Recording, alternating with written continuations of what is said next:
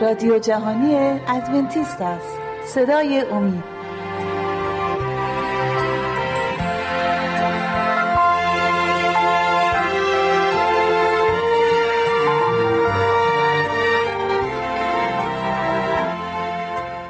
با عرض سلام خدمت شما بینندگان و شنوندگان برنامه صدای امید.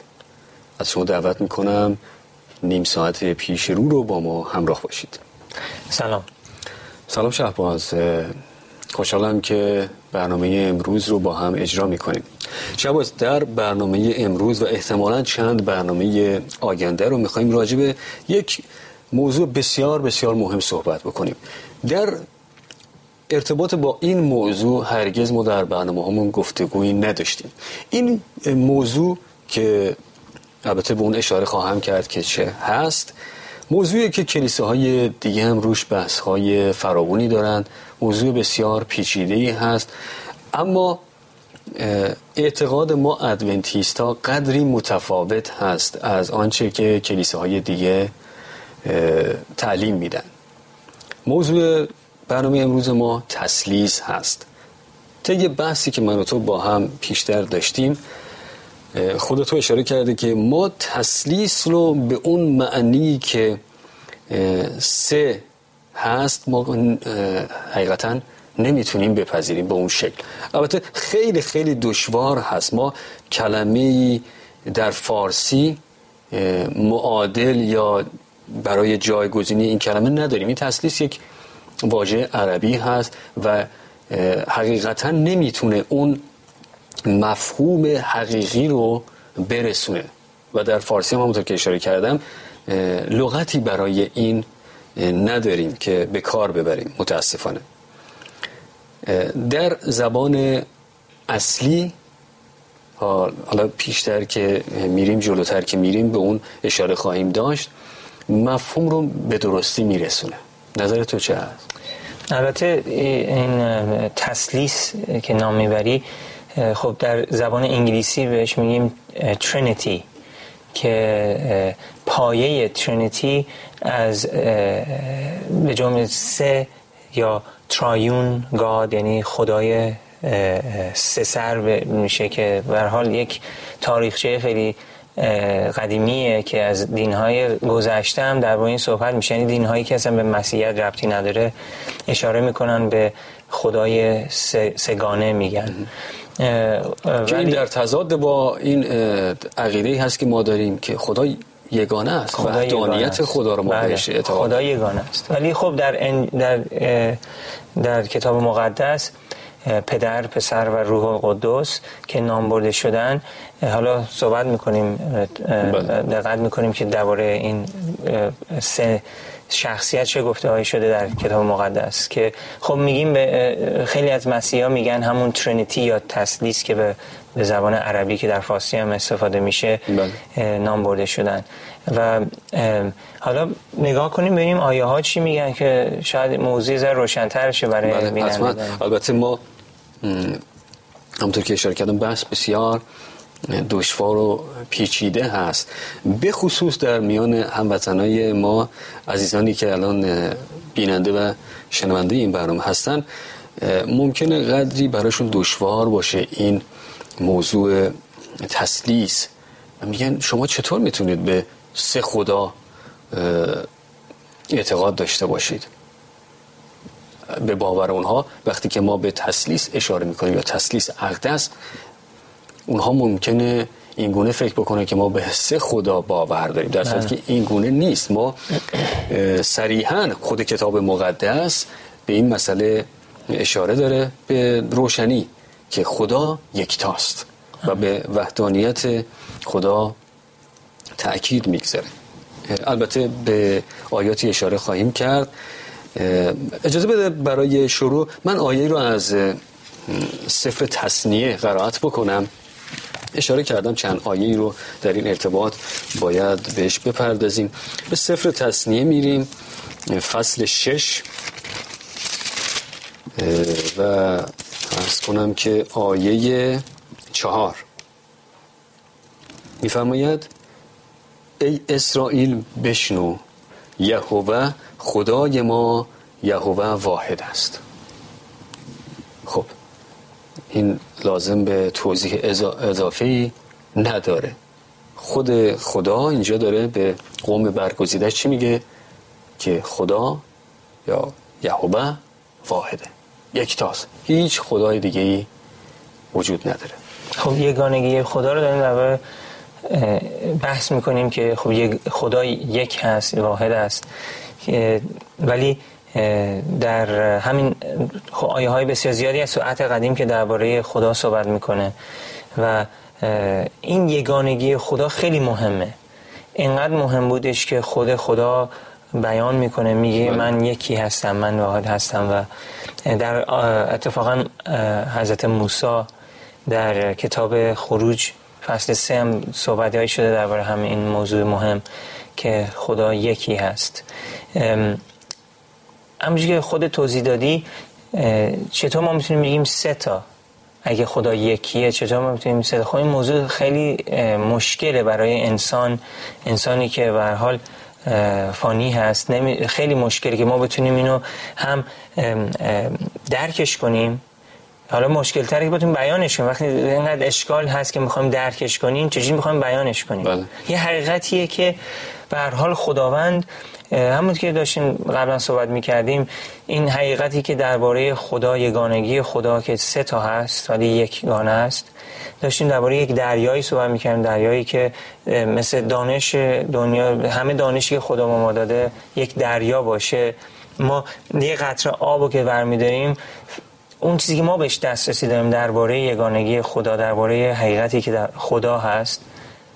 اون یه قطره اندازه اون یک قطره هست در برابر دریای از دانشی که فقط خدا به اون بله. تسلط داره و در حقیقت دانش اتفاقا الهی هست. اتفاقا برنامه امروز اون یه قطره ما داریم به یک چند هزار قسمتش کردیم داریم یه قسمت خیلی کوچیک خیلی کوچیکی داریم صحبت ریزی از اون بله. می‌خوایم اشاره بکنیم و ضمن این اشاره هم اشاره رو هم داشته باشیم که دانش ما بسیار من و خود شما در این زمینه اونقدر وسیع و گسترده نیست.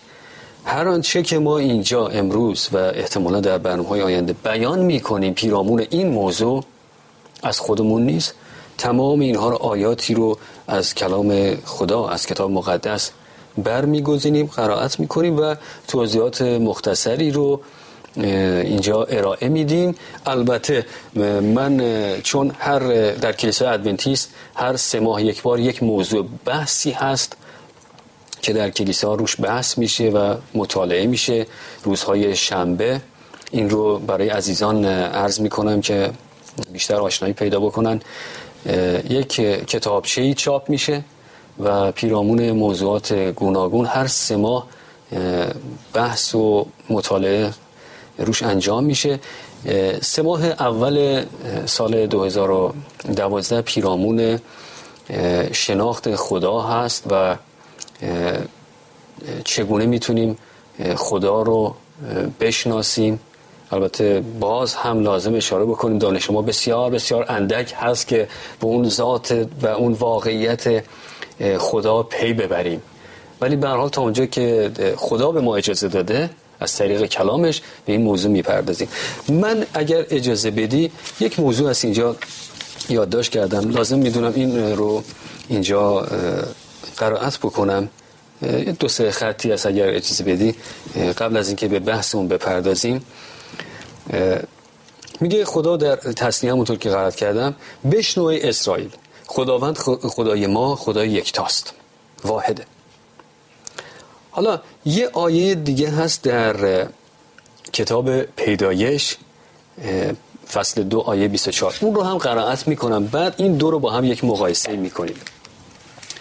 کتاب پیدایش فصل دو آیه 24 از این سبب مرد پدر و مادر خود را ترک کرده با زن خیش خواهد پیوست و یک تن خواهند بود. این یک تنی که اینجا استفاده می‌کنه و در آیه چهار فصل شش تصنیه راجب یک تن یک تن واحد صحبت می‌کنه.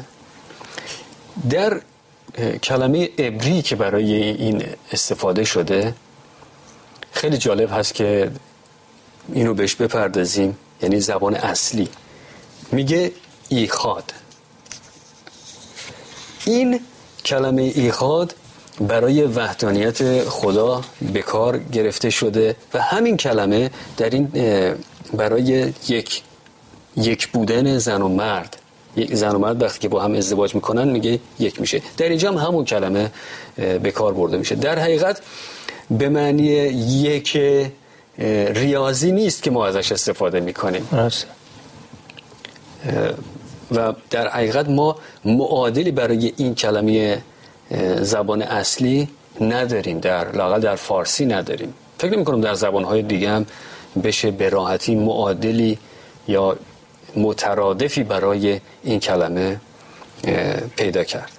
پس می‌بینیم که از یکی که اینجا استفاده می‌کنه یک کلمه ویژه‌ای رو به کار می‌بره. یک واژه‌ای هست که با یکی که عدد یکی که در ما در علم ریاضی ریاضیات استفاده می‌کنیم قدری متفاوت هست. تو چه نظری؟ البته همین ایخاد می‌بینیم که وقتی که استفاده میشه همیشه درباره خدا استفاده شده. اینجا هم می‌بینیم که درباره زن و شوهر که با هم دیگه پیوند می‌خورن و میشن یکی بله. میشن. اینجا می‌بینیم که این یک یک این ایخاد معنایی داره که همونجور که خودت گفتی که نمره یک در ریاضیات استفاده میشه نیست. چون که داریم نشون میدیم دو نفر میشن یک نفر. بله. یک اتحادی رو نشون میده یک پیوندی بین دو نفره. و می‌بینی یک اتحاد ویژه است خیلی خاص و, و, و معنی اصلی ایخاد حتی در انگلیسی هم نمی‌تونیم اون معنی واقعی که بله. ایخاد هست رو بیان کنیم. پس می‌بینیم که خصوصیت خودشو داره. از یک نمره یکی که در ریاضی به اون شباهت نداره. و ما می‌بینیم که همون اتحادی که بین پدر پسر و روح قدس در آسمان می‌بینیم اینجا با این جمله ایخاد اینجا به ما نشون داده شده. درسته. همینطوره. خب. ارز کنم من به مسئله الوهیت مسیح خواهم میریم. چرا که اجزای این تسلیس چه کسانی هستند؟ پدر هست همون خدای واحد و یکتا. عیسی مسیح هست که پسر نامیده میشه اینجا. خدای پدر و پسر و روح القدس.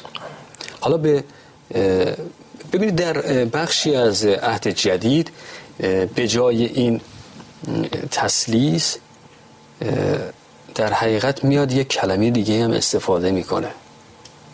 الوهیت هست. یا در انگلیسی بهش چی میگیم؟ Godhead.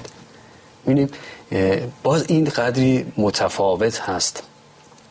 الوهیت اینجا این الوهیت رو در خود خدا می‌بینیم در مسیح می‌بینیم و روح القدس. حالا بیایم به مسئله الوهیت مسیح بپردازیم و بعد از اون به روح القدس هم اشاره خواهیم داشت. اما قبل از اون اجازه بده به آگهی هامون بریم یک چند دقیقه ای رو تنفسی بگیریم برمیگردیم و برنامه رو ادامه میدیم. عزیزان تا لحظاتی دیگر باز خواهیم گشت. لطفا با ما باشید.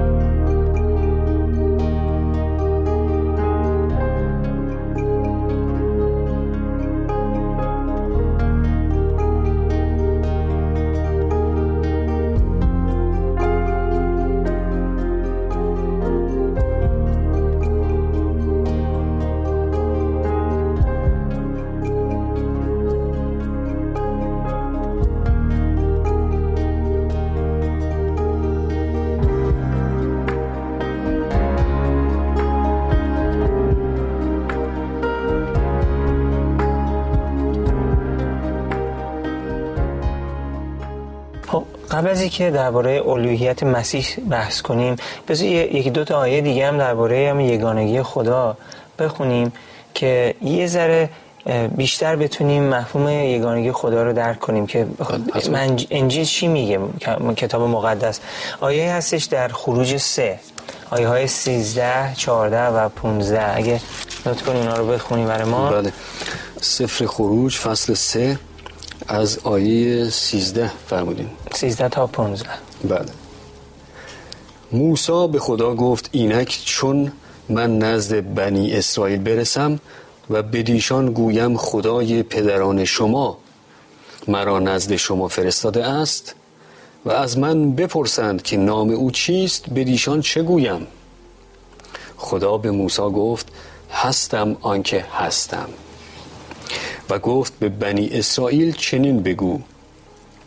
هستم مرا نزد شما فرستاد. و در اون زبان اصلی احیه اینجا از این کلمه استفاده می‌کنه. که ترجمهش میشه هستم مرا نزد شما فرستاد. و خدا در اینجا آیه پانزده.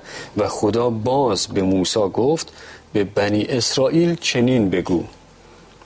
یهوه خدای پدران شما خدای ابراهیم و خدای اسحاق و خدای یعقوب مرا نزد شما فرستاده. این است نام من تا ابدالآباد و این است یادگاری من نسلا بعد نسل. آمین. خب ببین اتفاقا چه نامی ما می‌تونیم بذاریم برای خدا؟ بگیم این اسم خداست چون خدا دیگه از اسمم بالاتره. خب اینجا خدا به موسی میگه بگو هستم تو رو بله. فرستاده. چه انسانی هست که می‌تونه همچین حرفی بزنه؟ بگه من هستم. خیلی هستن ادعا می‌کنن که هستن و یه, یه کاری هستن و مقام بالایی دارن. ولی بالاترین مقام روی زمین چیزی, چیزی نیست در مقایسه با مقام الهی یهوه و این نامی که خودش بیان می‌کنه میگه این نام من هستم. قدری ممکنه این عنوان عجیب به نظر برسه. البته ما که خب سالهاست مطالعه می‌کنیم و برای ما عادی شده اما بیننده یا شنونده که برای بار اول این رو میشنوه یا می‌خونه که میگه هستم که نشد اسم این چه عنوانی این چه نامی هست. ولی اینجا واقعا اسمی به کار نمی‌بره. این اسم نیست این عنوان نیست. این هستم می‌خواد اون حقیقت خودش رو نشون بده. هستم یعنی چی؟ هستم. یعنی بودم. خواهم بود. یعنی از ازل تا به ابد. اینطور نیست؟ بله. خود مسیح میگه میگه که که در عهد جدید میگه که خداوند همیشه بوده هست و خواهد بود. حضور خدا. اینجا حضور خودشو داره میگه. میگه من هستم. من واقعیت دارم. همون خداییه که بنای اسرائیل 400 سال در مصر خب زیر بردگی بودن و گفت دعا می‌کردن خداوند خدای ابراهیم بیا ما رو نجات بده. بعد از 400 سال خداوند میاد به نجات بنی اسرائیل. میگه بهشون بگو هستم منو فرستاده. که واقعا بزرگی خدا رو نشون میده که خداوند ما نمی‌تونیم درکش کنیم. یگانگی خدا رو نمی‌تونیم درک کنیم. خدا وقتی میگه من یگان, خدا یگانه هستم باز دوباره میگه من خدا یگانه هستم. یه ذره دیگه بیشتر یه اطلاعات بیشتری به ما میده در راجب خودش. ولی باز هر چی ما در انجیل بخونیم در کتاب مقدس بخونیم می‌بینیم که به هر قدری که ما یاد می‌گیریم درباره خداوند می‌بینیم که واقعا دسترسی نداریم که بتونیم به طور کل اونو بشناسیمش. پس بنابراین باعثی در, در واقعا در برابر همچین گفته هایی که در انجیل هست ما زانو بزنیم خدا رو ستایشش کنیم. بله. عنوان این سری برنامه های ما که از امروز شروع شده و احتمالا چند برنامه آینده رو هم به اون خواهیم پرداخت هستن چشماندازی بر خدا هست. می‌خوایم ببینیم با مطالعه کلام خود او چطور می‌تونیم او رو بشناسیم. خداوند خودش رو به صورتهای گوناگون در کلامش به ما میشناسونه. البته این بدین معنی نیست که با مطالعه این چند آیه ما می‌تونیم به حقیقت وجود او پی ببریم و به درستی او رو بشناسیم. در حد اندکی که خدا به ما اجازه داده و اجازه خواهد داد می‌تونیم روی او شناختی پیدا بکنیم. می‌بینیم البته هر چقدر که من خودم بیشتر مطالعه می‌کنم درهای بیشتری برون باز میشه در جهت شناخت او. هر چقدر که بیشتر این کتاب رو ورق می‌زنم و مطالعه می‌کنم از بار قبلی که خوندم نورهای بیشتری به روی من میفته یعنی نور در حقیقت بر روی کلام خود او که مقدس هست میفته و من بهتر می‌تونم اون رو درک بکنم. با تمام این ناتوانایی هایی که داریم ما هر چقدر بیشتر مطالعه بکنیم کنکاش بکنیم جستجو بکنیم بیشتر خواهیم یافت. بله بله. اتفاقا عیسی مسیح در عهد جدید وقتی که با رؤسای بنی اسرائیل صحبت می‌کرد درباره ابراهیم صحبت می‌کرد و میگفتش که خب اونا, اونا می‌گفتن که خب ما ما از ابراهیم اومدیم. بنی اسرائیل به مسیح اینو می‌گفتن که ما از ابراهیم اومدیم و ادعا می‌کردن چون که از ابراهیم اومدن خب برتری دارن در برابر بله. مردمان دیگه و و به حال یک مقامی دارن که باعثی به اونا احترام بذاریم. بعد عیسی مسیح بهشون برمیگرده میگه می‌دونین که من قبل از که ابراهیم بود من بودم. هستم. من بعد آه میگه من هستم. قبل از بله. ابراهیم بود من هستم.